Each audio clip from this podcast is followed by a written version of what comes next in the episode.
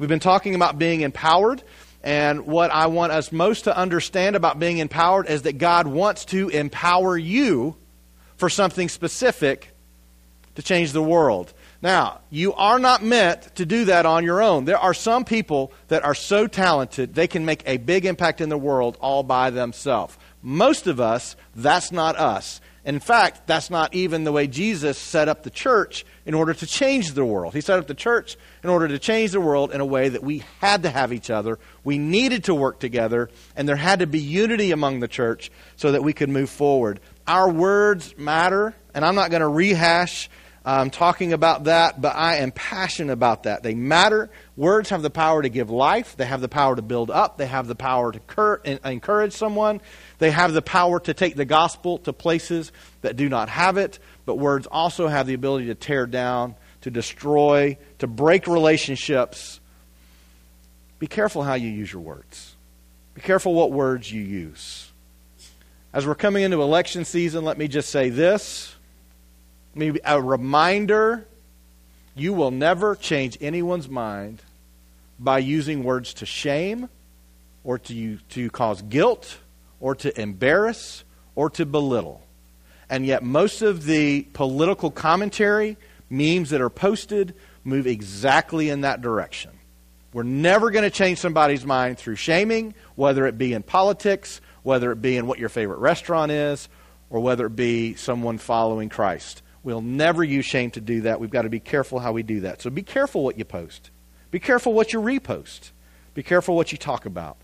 One of the things I, I, try to keep in mind is if this is not something I would send a direct message to Jesus about, I ought not put it out for anyone else to see. Okay? Um, words mattered. So let me switch directions here. And what I want to talk to you today is something that's important in the church. It's important in our lives. It's important if we're going to be empowered. But I also want to pivot the conversation a little bit over the, the last part of the series. If we are going to be empowered, then for what?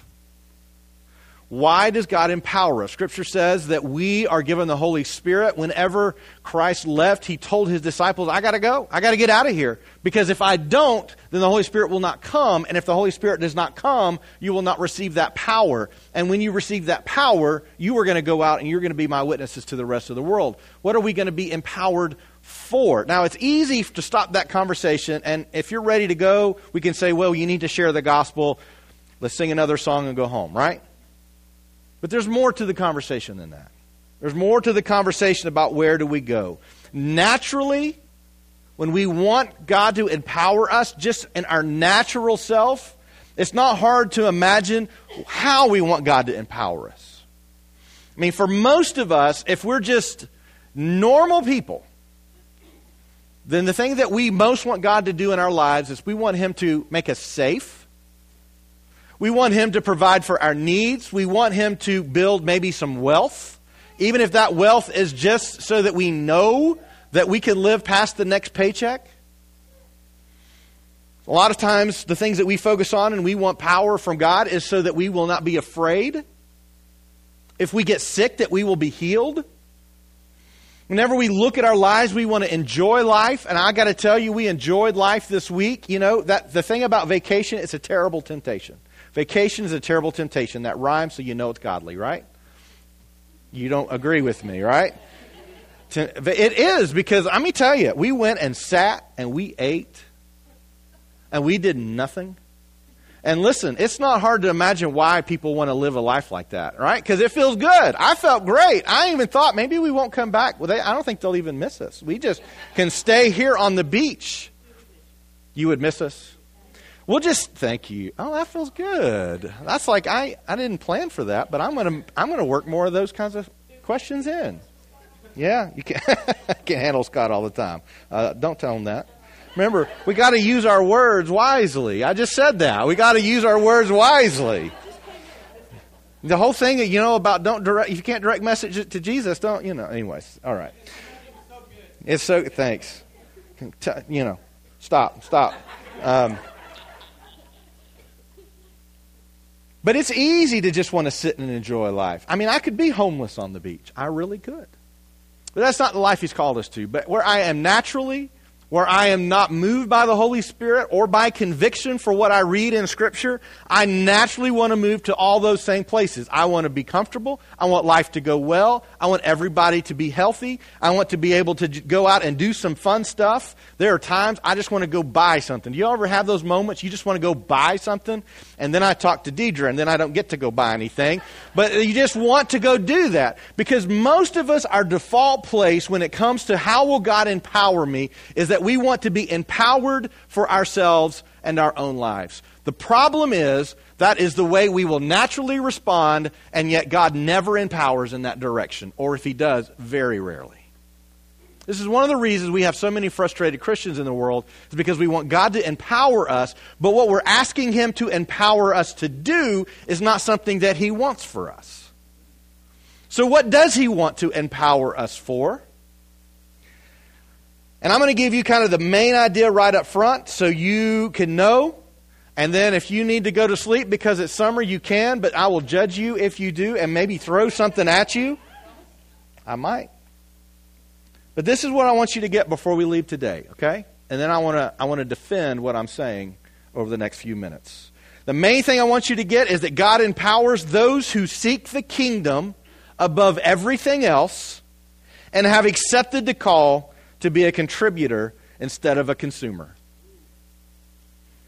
This is how God empowers us. And if we are seeking empowerment outside of this, understand God has never said he will do that. So, as we go through and we look at some places in Scripture, we're going to jump around at a couple of different places. But as we do this, I want you to know that as His church, we believe, as Journey Church, we believe that God wants us to be contributors into the kingdom and not consumers of it. Now, if you'll ask any honest pastor, they will tell you this is their greatest battle in the church today in America. It is the place of moving someone from the place of being a consumer where we naturally fall and where we are trained to be by every piece of media that uh, touches our eyes or our ears to a place of being a contributor to where God empowers or God moves and God changes the world. As a church, we created this place, or we felt called to gather this group of people because we believe that God wanted us to do something within our community and to change it. Now, the consumer mindset is something that is ravaging the church. I'm not going to spend a whole lot of time talking about it, but it's not new. It's been highly effective in getting us to do exactly what marketers want us to do is to buy their stuff. I was looking up when was the original phrase the customer is always right. Any, do any of you work and with customers that have to follow this mantra, the customer is always right? Who does? Anybody? Don't you love it? Don't you love that mantra? Have you ever had a customer come in and tell you that? Customer's always right. Well, I worked retail all through college. And they would come in and tell me the customer's always right. And you know what I wanted to do? Well, I won't tell you what I wanted to do. but they would say the customer is always right. That, that is a quote from Henry Gordon Selfridge. Anybody may, that has traveled to the UK would know what Selfridges is. It's one of the largest retailers in the UK. It was founded early 1900s, like 1904. In 1909, the founder of Selfridges coined the phrase, the customer is always right. Now, 120 years later, they're still in business, and it's clearly been effective for them. It is one of the premier mantras of any sales training that you will go through anywhere. The customer is always right. And it was so successful then because to that point, the customer was never right. It was in a system in which you would come in and you would get what they would give you. And if you didn't like it, well, that's just tough because this is what you get. And they found that, you know what, now that as competition increases, as now there are other providers out there providing this same thing, what we need to do is encourage them to come to us. And what we know is that the default position of any person is going to be, I want to take care of me. And so if we can tell them, we will take care of you better than anyone else, then they will buy our stuff. And it is highly effective. over the years, that marketing mantra has grown. One of the things we, we thought was interesting as we were up in the Northeast this past week is we saw very few fast food restaurants, which is really probably a good thing. Not like here, where every five miles you see about 30 fast food restaurants. One of them was Burger King. Now, if I'm going to have to have a fast food burger, they do have a good one, right? Burger King coined a phrase back in the 70s and 80s that changed the way fast food restaurants did business. I'm not going to sing it. I'm not going to sing it. Have it your way, right? Have it your way. And the reality is that touched a nerve and it changed the way other businesses did business. Now, I tell you this not because this is bad. I mean, I do this for other businesses all the time. How do you get more customers to your business? But when it comes to the church, we have moved from the retail environment into the faith environment in which we want to have it our way. And, and there's nothing wrong with being a discerning person to find out is a faith community going to move me in the true direction of where Christ is, or is it going to move me somewhere else? Just great discernment is needed for that. At times, God will call you to a different church, somewhere here or somewhere there, and you if you don't follow him in that call, then you're being disobedient to God. But more likely, what is happening today is that we have taken the have it your way mantra and we have introduced it into our faith communities so that we have become so consumer minded that an average person, when thinking about where do I go to church, the very first question will be, will it meet my needs? Now that sounds reasonable, doesn't it? It sounds reasonable. We go to church to get our needs met. I remember the first time it struck me that something was off. I was a very young pastor, and someone came up, and, you know, I thought well more of myself than I should have. You know, it does happen. I did. And I thought every sermon I gave was the best thing anyone had ever heard. I was their gift, you know. You don't know me like this because I've had lots of sobering moments since then. But I remember when I graduated seminary thinking, these people are so lucky to have me. I am so studied. God has given me a word, and I'm going to lay it on them.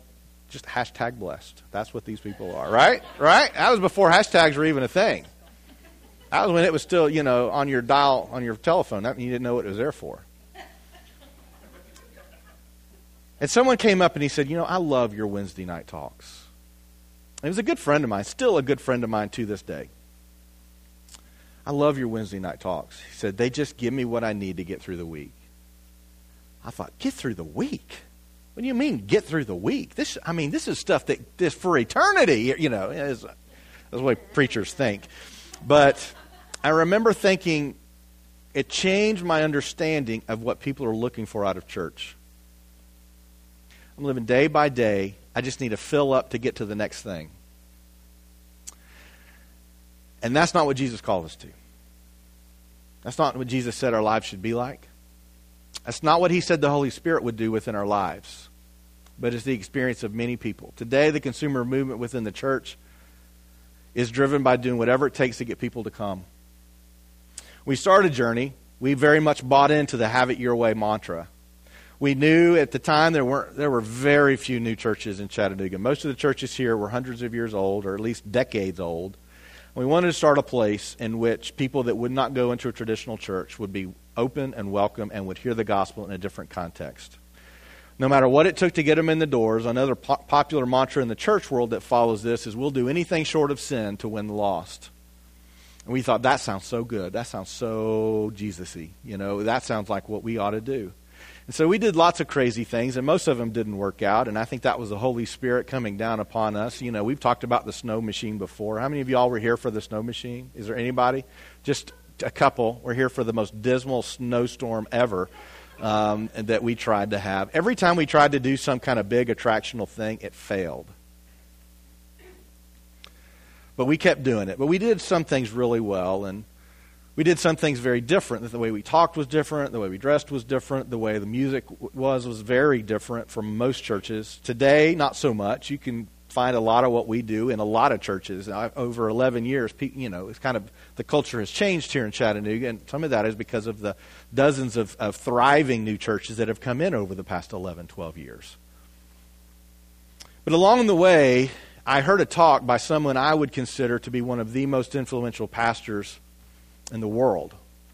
Someone I think highly of. I listen to their sermons, and for much of my early ministry, I thought they have it going on, and some of what they did became the model of some of what we did beginning. And I remember I went to a talk once, and it began to change my perspective. I was talking with Scott a while back about this. This was the moment that my perspective on church and how we do it changed. The title of his talk was called New and Improved. He said, Here's how you sell something you sell something by something being new, or even if something is exactly like the old, improve some aspect of it, smack an improved sticker on it, and people will buy it. Now ask yourself when you go to the store to buy whatever it is that you want to buy that you regularly have to buy laundry detergent, toilet paper, whatever if you see some sticker on the side that says new, it draws your attention. If it's improved and it's right next to the old, outdated, not near as good as the new and improved version, which one will you buy? I'll buy the new. I'll buy the improved. And he said that is what we have to do in the church to reach people that are outside the church. It needs to be new. And then the existing things we do, we need to improve them. I remember that was the most discouraging conversation I think I had heard from a pulpit ever. Because I thought, how do we do this? How do we constantly, especially a small church like us, how do we constantly come up with something new? And how do we constantly improve everything? And for me, that moment began to change as I began to ask myself, well, what exactly does Jesus want to do in us? Does he want us to appeal to that consumer minded part of us that we naturally flow to, or does He want us to appeal to something deeper, something that's older, something that's more powerful than that need to consume? And so we've been over the last few years somewhat trying to figure this out. How do we embrace what is true, but not ignore those who are far from God? And so that's why you constantly see us working on things and changing things and doing something different or talking different or adjusting our focus a bit, is because we're still on that search. But that search is consistent in one way, and it is the rejection of the consumer mindset of the church. Now, question will be will we make it as a church without doing that? Because most of the largest thriving churches they do the consumer thing. Well, not all. Just because a church is larger and thriving does not mean that they're doing anything wrong. And there are those that are doing the consumer thing very well and plug into a discipleship process that is highly effective. But in many places, those places are dying right now. Some of the largest, most influential churches in our country, while this is not published by anyone, are declining by the tens of thousands. Now, if a church can decline by tens of thousands, you know I'm talking about some big churches. And what we see in those churches, we're seeing in smaller churches. And yet there is a, there is a, a thriving small church movement that says exactly what Jesus would want it to say. There is something better. There was something better than new and improved. And it doesn't mean old and tired is better than new and improved, right? Because that's part of the question. Well, should we just go back to old and tired? There, old and tired is not a better solution. But true and authentic and where Jesus is, that is the solution. So, how do we get there? How do we find that? We have this interesting conversation with him. I, I, had some other ad examples, by the way. There is one. There are two companies here in town that consistently put a billboard up that says "All About You." Have you seen those? I tried to find pictures of them, but I couldn't. I don't know why. I, those that concept, "All About You," is what I'm talking about. Can I just tell you, if we come to worship and it's all about us, what is the point? What is the point? It's not all about us. So, what is it about? There are two. Uh, this is one of the ways I would differentiate between the difference between a contributor and a consumer. Contributor being empowered, a consumer not being empowered. Contributors believe they have an important role in the church. God wants to use me for something. I have a purpose for being here. I have a place here. God has a calling for me. I have something to offer others. That's a contributor. And it's not something that just happens in the church. That mindset permeates well beyond what happens in these walls. A consumer, on the other hand, believes that they should be an important focus of the church. What kind of programs have you got? What are you doing for my kids? What are you doing for me? When are you going to have another retreat? You know, though, what, what are you giving me? What are you giving me? And we talk about the statistics of the growth of the nones. Have you heard this? The growth of the nones, the increasing number of people that attended church but now say they have no religious affiliation whatsoever. This is what we're seeing. It is the consumer sided part of the church saying, I don't want this anymore. That's the growth of the nones. And we have to take that seriously, and we have to look at what does it look like to be the church. If we can't go to Scripture and point to Scripture and say this is what we're supposed to do, then, or this is what we're supposed to be, then how in the world can we be the church as Jesus anticipated it? What he called us to. Now, my goal today is not to shame us into doing more. We're going to have some sign-ups in the back of the room, and you just sign up for three open positions, and we're going to take three offerings today. That is not the goal of, our, of today. I don't even I don't even have something I need you to do today, other than ask God, what does He have for you to do? And I, and I don't have some back-ended sign-up list either. Like, so if God told you to do something, I've got sign-up lists over here for that. I don't even have one of those. My point today is not to shame us because I believe the majority of us, if, if not all of us, are contributors. But we need to know why we are and how do we continue to move in that direction. There are four life principles that drive me. I don't know about you, but for me, these are the four life principles that, for the most part, drive me in the decisions that I make and how I live my life. Next slide. Number one, God knows me. He wants me to know Him. Not just know about Him, He wants me to know Him. I know about a lot of people but there are only a few people I really know. God wants to be one of those. He knows me, He wants me to know Him. When I go to Scripture, I don't want to just learn about Him, I want to know Him. That's the point. God loves me, and He wants me to love Him. That's part of the choice. God didn't have to give us a choice. God didn't have to say we have to respond to the gospel. We could. I, I, found it interesting when we were up in the Northeast, the, the number one church we saw was a Universalist Unitarian church. Almost all of the old churches are now Universalist Unitarian churches. And the gospel of the Universalist Unitarian churches do whatever you want, live however you want. It doesn't matter how you respond to the gospel. Everybody's saved because of Jesus. Except that's not what anything in the New Testament says. But that's almost every single church that's in the Northeast. So as we look at that, we have to say, God wants more from us. He wants us to love Him. I can't just live my life as if He doesn't exist and actually love Him any more than you can date somebody and treat them like they don't exist and it be any kind of a life giving relationship. Now, I did that when I was, you know, in second grade, right? Here's my note. Will you go out with me? Or not go out, because we didn't go out unless mom and dad drove, or we could go on our bikes, right? Will you go with me? Yes or no? Yes, great. I'll get back to you next year and see if we're still going together, right? I remember the first time my first girlfriend wrote me a note. Can I call you today? Well, I know that wasn't very enlightened back then, but that was the, you know, early 80s. You know, girls are, you know, they should be able to call anytime they want, right? And I froze up. She wants to talk. I got home, Mom, she wants to call. I don't talk to her. The only reason I like her, I, honestly, the only reason I liked her was two reasons.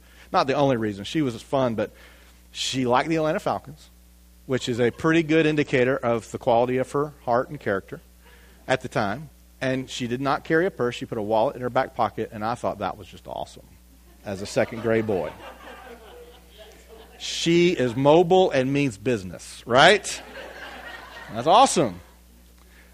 But we never talked.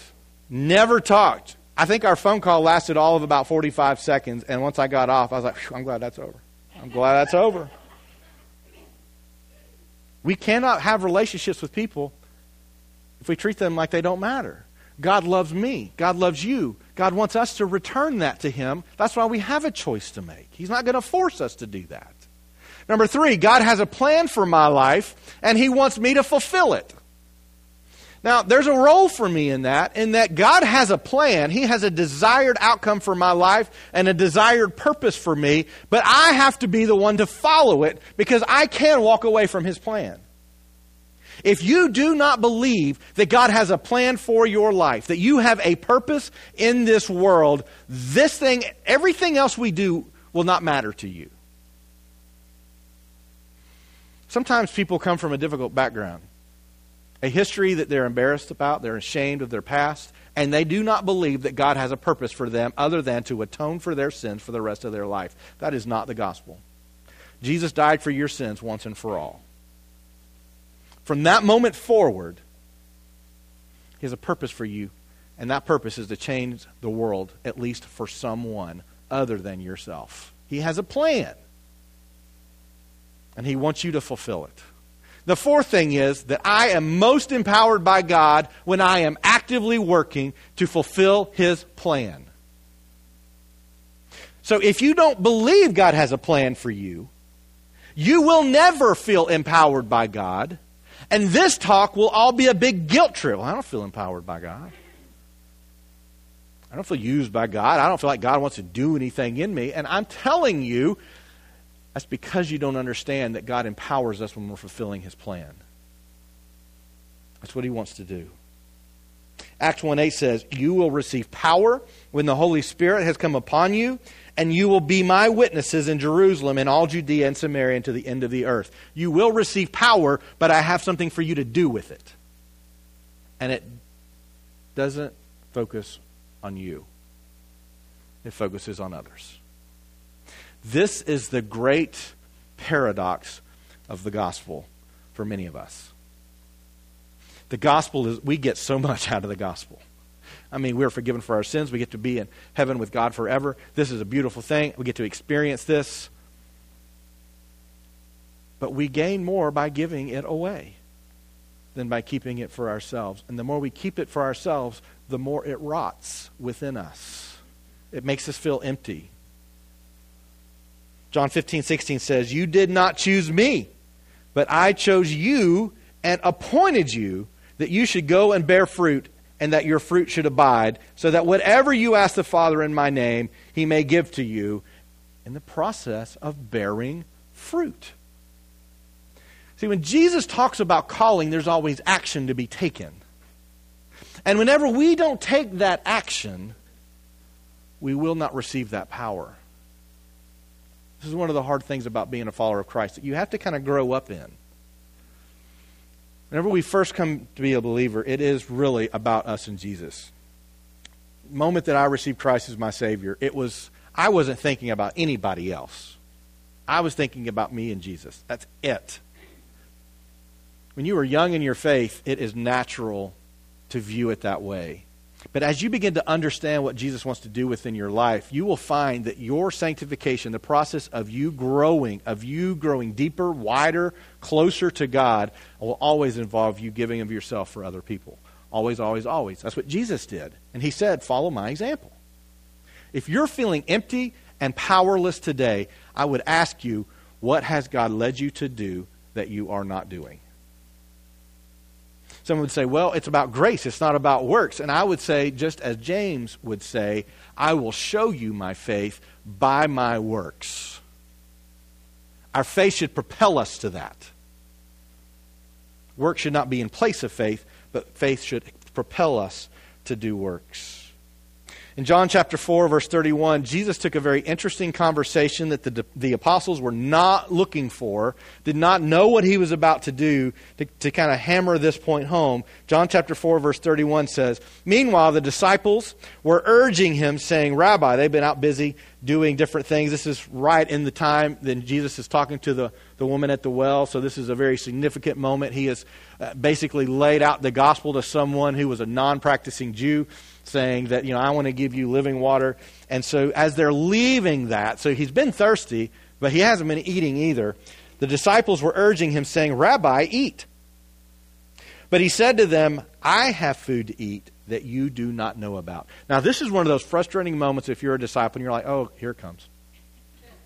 Here's another life lesson we weren't looking for. We just were concerned that you were hungry and you needed to eat, right? That's not how they responded because they knew who Jesus was. But so the disciples said to one another, Has anyone brought him something to eat? Which is so classic disciples. Um, you have other food to eat? Well, who, who gave it to you? You know, that's not where Jesus is going at all. And I will, I would like to say that I never respond to Jesus this way, but I do all the time. I'm like, what? Oh, it takes him a while to get through to me. Has anyone brought him something to eat? Jesus said to him, My food is to do the will of him who sent me and to accomplish his work. Do you not say, There are yet four months, then comes the harvest? Look, I tell you, lift up your eyes and see that the fields are white for harvest. Already the one who reaps is receiving wages and gathering fruit for eternal life, so that the sower and reaper may rejoice together. He's literally talking about the Samaritan woman at this point. Because she went out and told everybody what experience she just had. And if you'll read this whole passage in context, you'll see that. She's already going out, a non Jew, talking about me and spreading me to other people. And other people came around Jesus as a result of her testimony of what she just experienced in her conversation with him.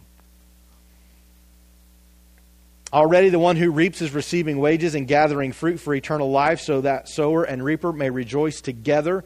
For here the saying holds true one scows and another reaps. I sent you to reap that for which you did not labor, others have labored, and you have entered into their labor. In other words, you look at me and you think I need to consume something. And I don't want to take this too far, but I do believe this is what he's saying. You, you, you see that I have a need, and you think my primary concern should be my need. I tell you, I meet my most basic needs by doing the will of my Father. This is way more important than anything I need to eat in the moment. And he chose this moment because of the circumstances surrounding it. They've seen this conversation with the Samaritan woman, which would have been upsetting for them because Jesus was there for the Jews. And this is one of the moments in which he foreshadows this gospel for the world, not just for the Jews. It's going to start with the Jews, but it's going to spread out, and indeed it did. But he wanted them to understand there's something more important in life than just getting your needs met. And it's not that you should stop eating, that doesn't turn out well. But it does mean we need to reorder our priorities in the way that we live our lives. He goes on to give the example of reaping, even if you haven't sowed. In other words, we all have a role to play. You have a role to play. Now, there are those that are great reapers. I mean, people who present the gospel in a way and elicit a response from others that I look on and I just go, that is, uh, that is amazing. Many times the work we do is the sowing.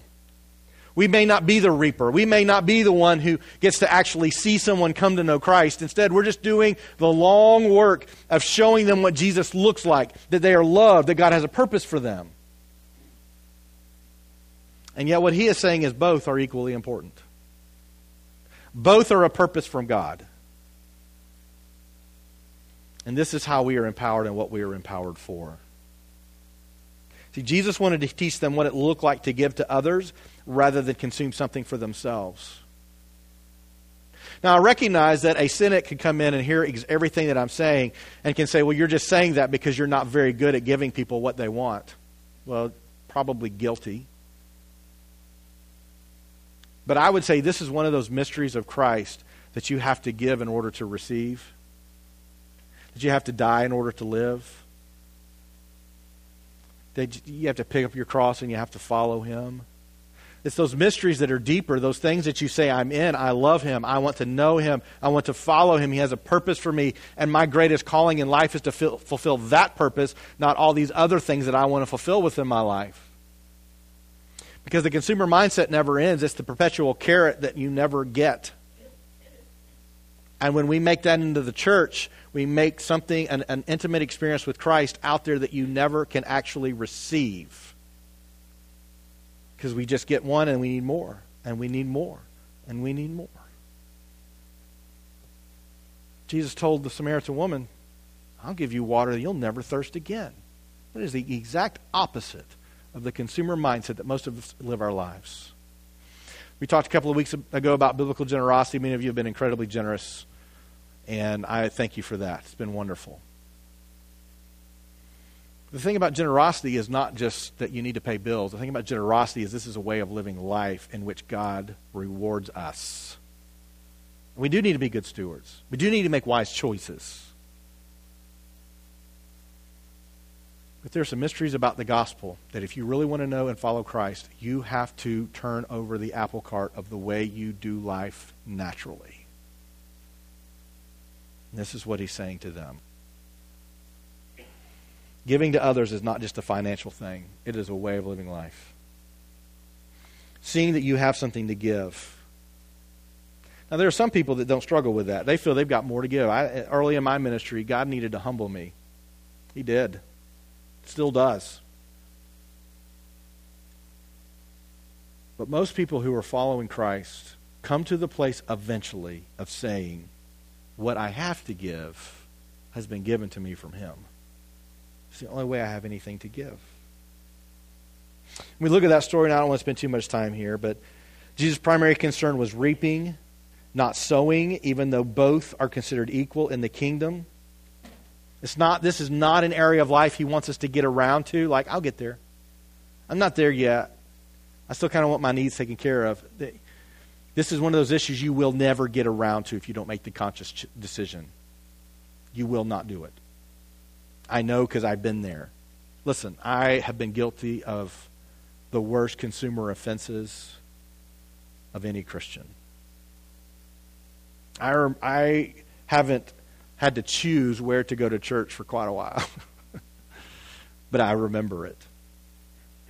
I remember when I didn't have responsibilities to be at the church. And I'd wake up on Sunday mornings and think, ah, I think let's just sleep in today. And that was before we had online church. So you can sleep in and still catch church online, right? Let's just not go. Let's just not get involved. I was a part of several churches where I never served anybody. I just came and sat and soaked it in, and if it wasn't, you know, good, then I went somewhere else. And in all those times, there was always a nudging of God saying, There's something more than this. There's something more than this. So I know what it's like.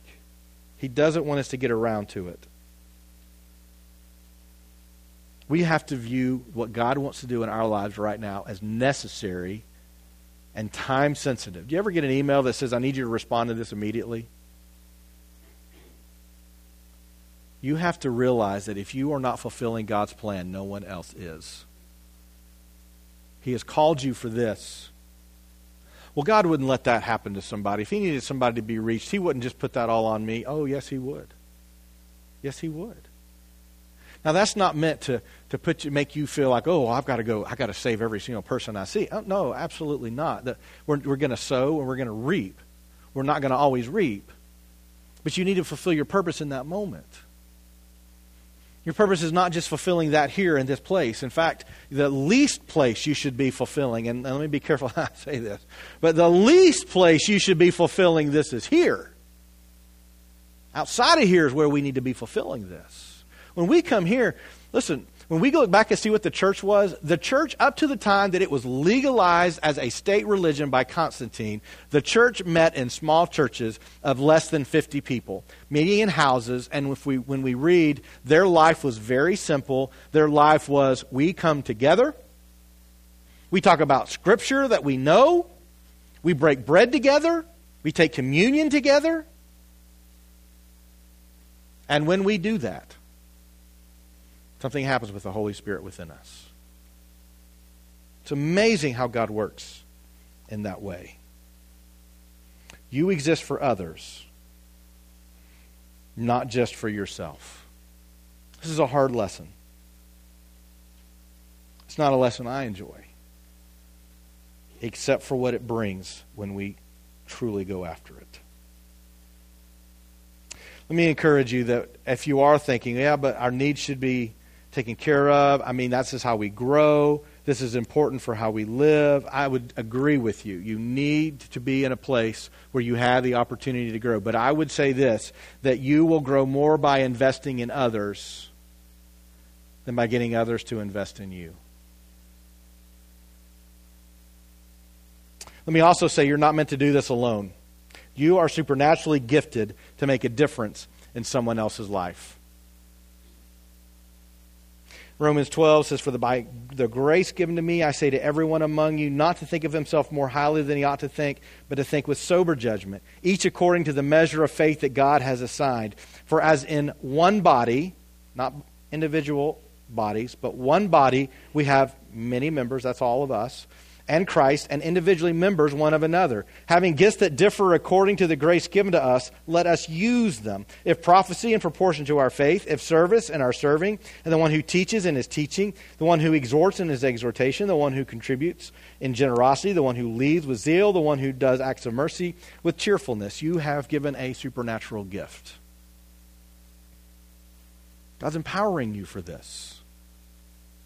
He's not expecting you to go do this on your own. That's one of the reasons that we kind of reject this idea is because we're afraid I don't ha- I don't have what it takes. Yet Jesus is saying, I'm going to give you everything that you need. You're going to be empowered. And we do this as the church to minister to each other and to care for each other but we are called to reach the world through the church together. This is our calling. I need you. You need me. You need each other. We all need each other. It is meant to be a group exercise. And yet, some, sometimes we feel like we've got to go do it all on our own. Matthew 5 14 talks about how the church will do this. He says, You, talking about the church, are the light of the world. City set on a hill cannot be hidden, nor do people light a lamp and put it under a basket, but on a stand, and it gives light to all in the house. In the same way, let your light shine before others, so that they may see your good works and give glory to your Father who is in heaven. In what areas of your life are you pushing back the darkness? I have to ask myself that. The fact that I get up here and, and talk does not mean that this is this is all that I'm supposed to be as a follower of Jesus. How are we a light to others? How are we pushing back the darkness? Let me end with this. Choosing to be a contributor is a daily choice. It really is. It's something that we have to decide we're going to be. It's not something that's just going to happen. Paul, in talking about receiving the gospel and living it out, says in Philippians 3 Not that I've already obtained this or I'm already perfect. I've got a long way to go, he's saying. But I press on. Pressing on is a choice. There are days we don't want to invest in anybody else, right? Somebody can say amen there if they want to. All right? Okay. Sometimes I get up and I just want to enjoy the day, right? I don't want to talk to anybody. I, I joke about my my retirement plans or I just want to I want to live on a deserted island, right? It's amazing how many pastors go, "Can I come?" you know, it's it's kind of weird for pastors to say that, right? There are days that we ourselves want nothing to do with God's plan. It's a daily choice that we press on. Not that I've already obtained this or I'm already perfect, but I press on to make it my own because Christ Jesus made me his own. Brothers, I do not consider that I've made it my own. In other words, I believe this is what Jesus wants. I've got to make this a part of who I am, and I'm not going to pretend that I'm there yet. But one thing I do, forgetting what lies behind and straining forward to what lies ahead, I press on towards the goal for the prize of the upward call of God in Christ Jesus. Now, I could stop here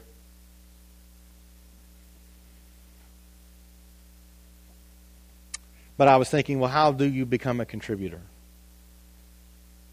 And I would say for for people in this room, this is we have so many contributors here. And I'm not talking financial. I just mean contribute to the lives of others. You reach out to those who are hurting. You pray for those who need prayer. Take a meal when someone needs a meal. Come and care for kids when you would like to probably just sit in here with a cup of coffee. You teach them, you prepare at home. Lead small groups, attend a small group, contribute to the small group. You know, making coffee on Sunday mornings, greeting as people walk in the door. There's so many ways people contribute here. I, I can't I can't name them all. What happens up here on this stage, not just what happens on Sunday morning, but what they have to do to prepare for Sunday morning, what happens in the booth up there, pulling things together, being ready. We have lots and lots of contributors here. But I was just thinking, well, how does one become a contributor? Seven things popped up to me. Number one, maybe you can say step one show up. Just show up. Contributors show up. They walk into a room and they see that it's full of people that love Jesus. And when they walk in and they don't know anybody, someone walks up to them and says, I'm glad you're here. Hopefully, lots of people do. You realize that you may be here today just to encourage somebody by letting them know they're cared about? Of all the things that it took to pull off this morning, that may be the most important thing that happens today, and that may be your role. Show up. Henry Blackaby says quite famously and quite correctly see where God is working and join Him. The only way I know to do that is to seek Him and to ask Him and to follow when He answers. A second thing, how to be a contributor, especially within the local church serve. Not everybody can serve in every capacity. Not everybody has the endurance to serve in every capacity. If you're in with the toddlers and, and you know, and, and you're just struggling to get in the door, that's probably not the place for you, right? Maybe it was at one time. Maybe today's not. That's not the place for you. If you can't sing a lick, maybe singing into a microphone is not the place for you. But making a joyful noise, whatever noise that is out here, is a place for you. But, sir, find a place. And let me just encourage you in this don't wait to be asked. I've never understood that. And it's, maybe it's just something that pastors think about because I've had people say to me, well, no one's ever asked me to do anything. And I think, gosh, if I lived my life waiting for somebody to ask me to do something, I would be very bored. Very bored. Look for an opportunity and plug in. Be proactive in your faith. Don't, do not put your obedience to Christ and your following his plan for your life in the hands of someone else. Take hold of that. Be proactive and experience God's blessings as you do it. A third thing talk to someone new. Occasionally I'll hear, well, you've got cliques at Journey. I, if we do, I don't, I don't know what they are. But we can get so used to a group of people that we begin to be nervous around people we don't know. Talk to someone new. Get to know someone. That's part of the beauty of living life. Schedule lunch with someone. And you do not have to lay out what this, what's going to happen with the seven seals in Revelation at the end times over lunch. You don't have to do it. And if they ask you, so what's your interpretation of the seven bowls that are going to be poured out? You don't even have to answer. Okay? That's not crucial. Take somebody to lunch. Schedule lunch with somebody. A fifth thing that goes very much along with don't wait for somebody to ask you watch for opportunities. Watch for opportunities. They avail themselves all the time. See a need, meet it, and be blessed for it. Number six, give big. Remember first week, We've got to have big faith, give big. And I'm just, not just talking about financially. I'm talking about your time, your love, your acceptance, your encouragement. Do you ever get up in the morning looking for someone to encourage that day? If you have the spiritual gift of encouragement or exhortation, you probably do. But if you don't, do you get up thinking, who can I encourage today? Look for somebody to encourage. And number seven, expect little, especially of the sermons. Okay? expect a little. Now, the reason, why do we expect little? I don't mean that we don't expect God to work.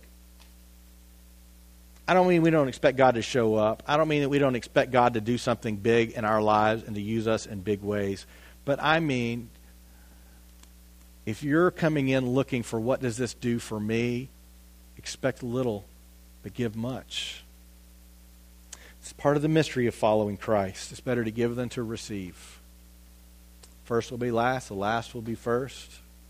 A lot of that is saying deny your natural impulse and receive something better the rest of the world would reject because they won't even try it.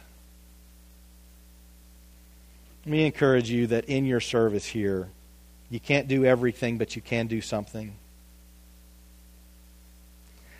And we are meant to do this as a community. It's not about any one person or one group of people. You are an indispensable part of our community. We are not complete without you. But when we all contribute, when we all come together, we will see the world change. It will change us. It will change our community. It will spread out. And this is the power of God working in us. We will look at each other just as they did in Acts and be in awe of what God is doing. Finally, what I started with, the main thing I wanted you to get today God empowers those who seek the kingdom above everything else and have accepted the call to be a contributor instead of a consumer. Be a contributor. You don't have to be the biggest contributor, just be a contributor. You don't have to carry the world on your shoulders, just carry it with others and experience what God wants to do within that. Would you pray with me? Father. God, I thank you for the incredible grace of being able to know you and to love you because you knew us and loved us. I thank you for the contributors in this room,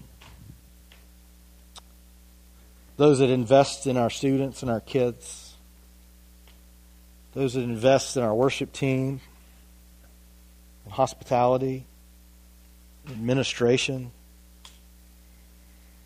I thank you for those who give of their time to lead a group, those who show up faithfully for their group so that they can contribute and be a part of that family that's growing together.